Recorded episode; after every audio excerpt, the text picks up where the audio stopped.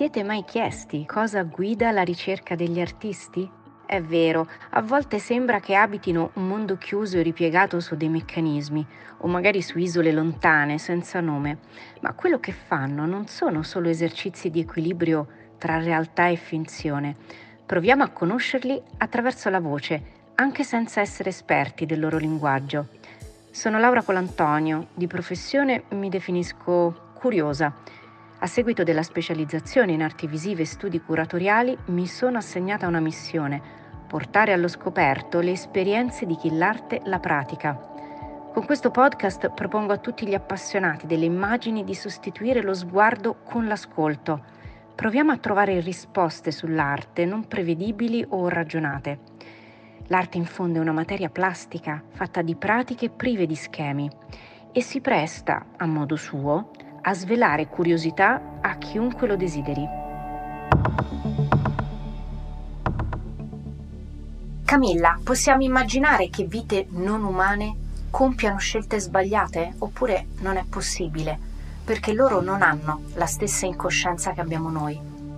Possiamo immaginarlo e come Laura? Posso parlare soprattutto riferendomi agli animali con cui condivediamo biologia e anche un destino.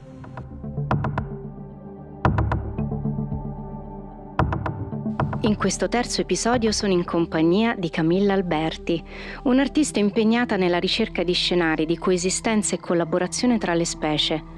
I suoi lavori sfidano il paradigma antropocentrico dell'esperienza e del rapporto col mondo. Con l'aiuto dei cinque sensi è possibile esplorare ciò che lo circonda, come gli spazi in rovina, dove oggetti abbandonati abitano insieme a scarti industriali e a elementi organici. Camilla trasforma ciò che trova, ripensando ai corpi come spazi abitabili e per chi si fida solo degli occhi vedrà nei suoi lavori creature oggetto ibride, mostruose, eppure portatrici di narrazioni in cui è assente la forma umana, ma anche il suo destino, ma anche il suo destino, ma anche il suo destino. Ciao Camilla. Ciao Laura. L'altro giorno ti ho cercata a studio ma non c'eri. Sono stata al Politecnico di Milano. Scusa, un artista non dovrebbe rimanere chiuso nel suo studio? Fosse per me sarebbe quasi un sogno. Ma no, ci ha chiesto di uh, stare nel mondo per poterlo raccontare, per poter dare il nostro punto di vista, ma soprattutto un immaginario che viene creato attraverso le nostre opere che descriva in qualche modo e che dia altre possibili visioni sul mondo che viviamo in quel caso sono stata a, a, Milano, al Politecnico, a conoscere una ricercatrice, una designer eh, che discuteva la tesi di dottorato al Politecnico di Milano. Si chiama Barbara Pollini e ha fatto questa ricerca legata al eh, biodesign, per essere più specifici con i materiali biorecettivi. Per la mia ricerca erano fondamentali principalmente per eh, capire come poterli utilizzare per costruire nuove sculture. E quindi la mia visita alla tesi di questa ricercatrice era proprio legata al come poterli eh, utilizzare e come poterli soprattutto creare in studio. Quindi ho potuto ascoltare lei che raccontava come venivano creati molto spesso purtroppo in laboratorio. Io devo un po' arrangiarmi principalmente con quello che trovo in, in, in studio studio da me o comunque con quelli che sono i materiali che posso rielaborare io, ma il principio era proprio quello riuscire a carpire più informazioni possibili su quelli che sono i materiali che possono essere trasformati e impiegati come nel mio caso paste poi modellabili. Come mai cercavi qualcuno che si occupasse di biomateriali e che fossero anche biorecettivi? Fammi un esempio, sono curiosa. Come ho accennato, eh, attualmente sto sperimentando nuovi modi con cui principalmente costruire le mie sculture. Quindi per me era necessario lavorare con materiali come può essere la terra cruda, materiali di scarto, i gusci d'uovo polverizzati, quindi come da eh, frammenti o polveri di quelle che io uso nella mia ricerca, che di solito chiamo rovine contemporanee, posso eh, diciamo utilizzarle e trasformarle in paste che poi diventano modellabili, che non è molto semplice, quindi attraverso l'aggiunta di collanti possono essere poi trasformati in qualcosa che coprendo una struttura, danno forma a, a un organismo un po' come, come sono i miei. Perché parlo di rovine contemporanee? Nel mio lavoro è uno dei due aspetti fondamentali, nel senso che in generale la mia ricerca si focalizza su due temi, il primo è quello delle rovine e il secondo è quello dell'identità del mostro. Le rovine, eh, per come le intendo io, sono tutti quegli spazi, quegli oggetti che in qualche modo ci lasciamo alle spalle perché li gettiamo via, perché si rompono, perché li perdiamo per strada e che proprio grazie all'abbandono di qualcuno, così come per uno spazio, eh, diventano degli spazi di costruzione attiva. Cosa vuol dire?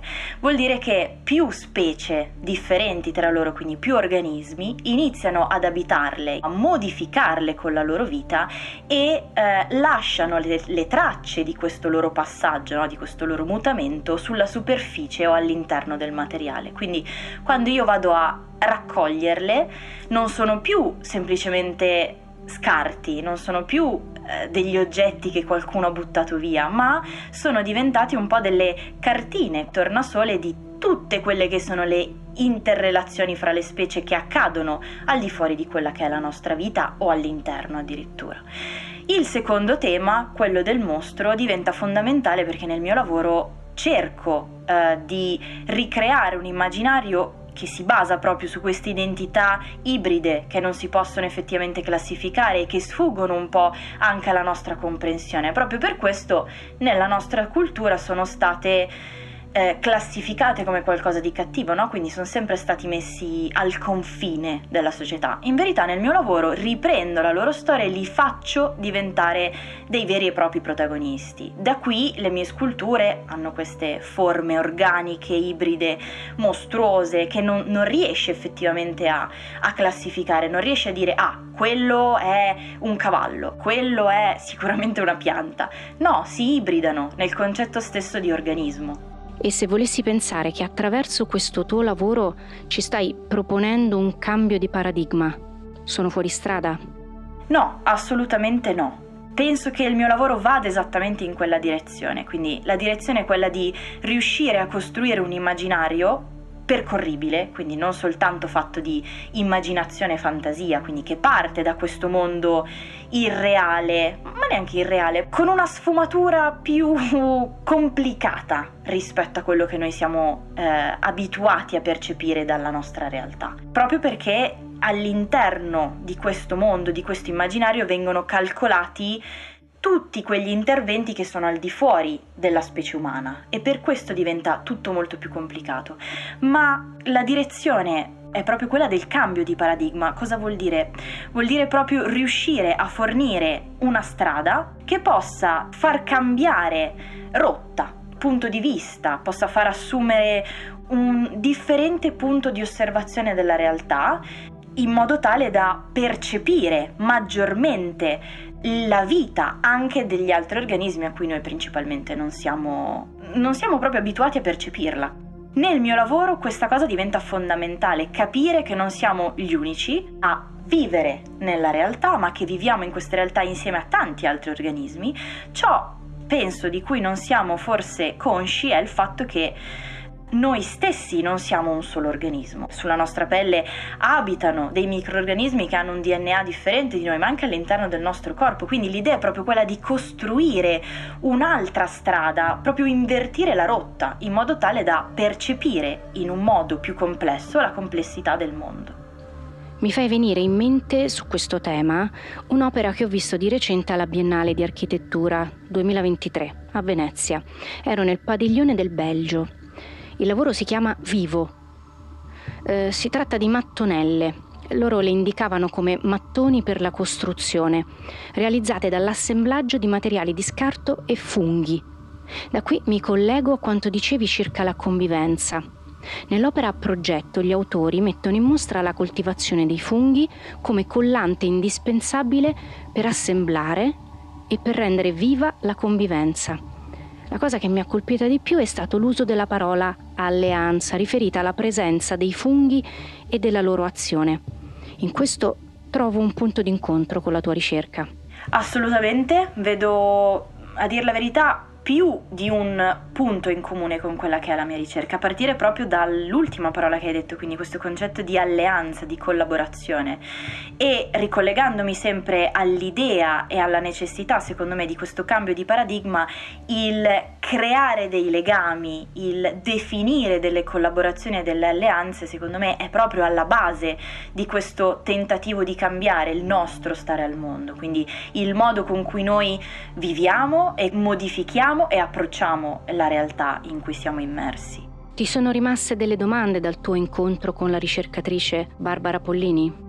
Magari in un solo incontro fossi riuscita a estinguere tutti i miei dubbi. No, assolutamente ce ne sono parecchi, molti dovuti più che altro a caratteristiche tecniche dei materiali. Non avendo a disposizione 24 ore su 24 un laboratorio che mi supporti in questo sviluppo, devo arrangiarmi con i materiali che ho in studio e che posso soprattutto lavorare in studio se per alcuni materiali c'è necessità di ambienti asettici, eh, diventa molto complicato. Quindi assolutamente io ho moltissime altre domande, soprattutto relative ai collanti, che sono, degli, uno, sono uno degli aspetti fondamentali perché se ci pensiamo far diventare e trasformare un oggetto, una rovina, un pezzo di legno, qualsiasi cosa in polvere non ci vuole moltissimo. Il problema grosso sta nel come far eh, stare insieme questi elementi e come renderli delle paste modellabili, che è proprio più un problema tecnico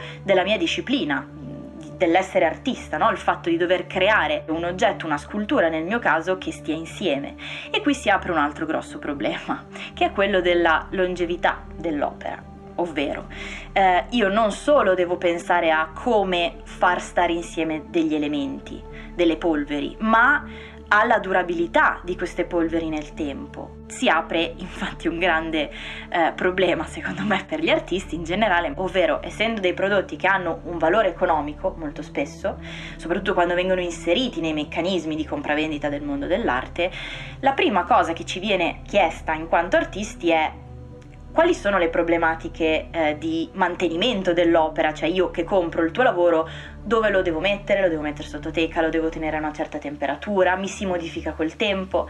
E giustamente è un po' come se io avessi la palla di cristallo, devo riuscire a dare eh, dei parametri e soprattutto vedere lungo e a darmi delle risposte a esperimenti che lei ha già condotto in laboratorio, quindi molto più precisi rispetto a quelli che posso fare io, in modo tale da correggere il tiro a ogni scultura che faccio, scindendo il mio lavoro in due parti. Una parte deve essere ehm, volto alla produzione di sculture metamorfiche, quindi devono cambiare nel tempo e perciò il fatto che crescano muffe o diventano terreni di coltura per batteri va benissimo.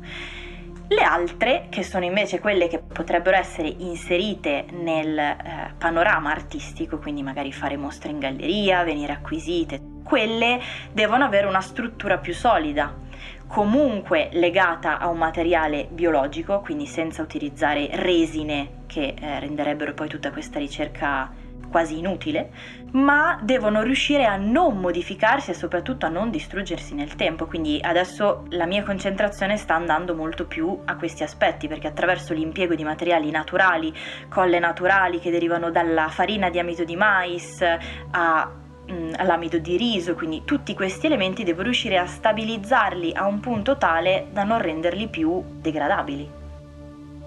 A proposito della durabilità delle sculture, apriamo una riflessione sul tempo e allarghiamo il campo visivo. Siamo su un pianeta diverso da quello che i nostri antenati hanno conosciuto, descritto, dipinto, fotografato, ma di questo pianeta non siamo estranei. Viviamo del suo corpo e nel suo corpo siamo diversi anche noi. Eh, spazio e abitanti crescono e si modificano, cambiano insieme.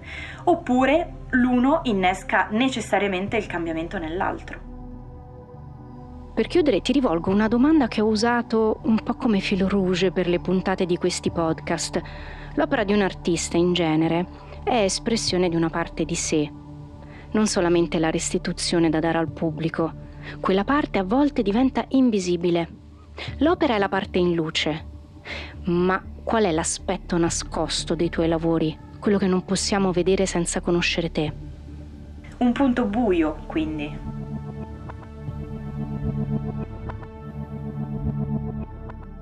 C'è una parte più nascosta, sicuramente, che è, potrei dire, una nota biografica, eh, nel senso che nel mio lavoro mi focalizzo molto su ciò che è al di fuori di me, eh, sulle relazioni interspecie, quindi su ciò che accade nell'ambiente dove vivo, ma soprattutto ovviamente in relazione a quello che è il mio corpo, ma che non ha a che fare con un, una stretta relazione con il mio vissuto e con il mio passato.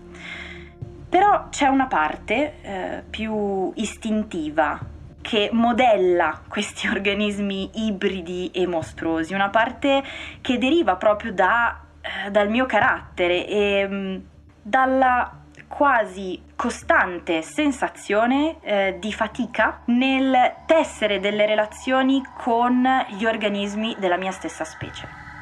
Grazie Camilla. Grazie mille a te Laura.